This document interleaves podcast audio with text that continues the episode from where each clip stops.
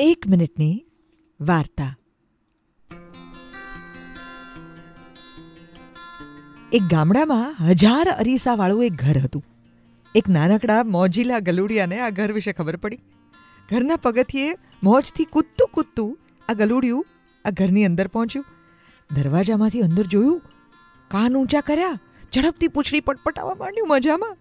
અને એણે જોયું કે સામે એક હજાર એવા ગલુડિયા છે. કે જે કાન ઊંચા કરી અને ઝડપથી પૂંછડી પટપટાવી રહ્યા છે? એણે તો પોળું સ્મિત કર્યું. પેલા હજાર અરીસામાંથી એવો ઉષ્મા ભર્યો, મૈત્રી ભર્યો પ્રતિસાદ મળ્યો. બહાર નીકળતા ગલુડિયાએ વિચાર્યું, વાહ, આ તો અદ્ભુત સ્થળ છે. હું વારે વારે અહીંયા આવીશ. એ જ ગામમાં એક બીજું ગલુડિયું હતું. પહેલાં ગલુડિયા જેવું મોજીલું નહોતું. એને પણ પેલા હજાર અરીસાવાળા ઘર વિશે ખબર પડી. ધીરે ધીરે પગથિયા ચડતું લબડી ગયેલા ચહેરે ઉદાસ એ આ ઘરની અંદર જેવું ડોક્યું કરે છે. કે એણે જોયું કે બીજા એક હજાર ઉષ્મા વિહોણા ગલોડિયા એની તરફ તાકી રહ્યા છે. એણે આ બધા સામે ઘુરક્યું કર્યું. તો એની સામે હજાર ગલુડિયાએ ઘુરક્યું કર્યું. ઘરમાંથી વિદાય લેતા ગલુડિયું બોલ્યું, બાપ રે, આ તો કેવી ડરાવણી જગ્યા છે. હું હવે ક્યારેય અહીંયા નહીં આવું.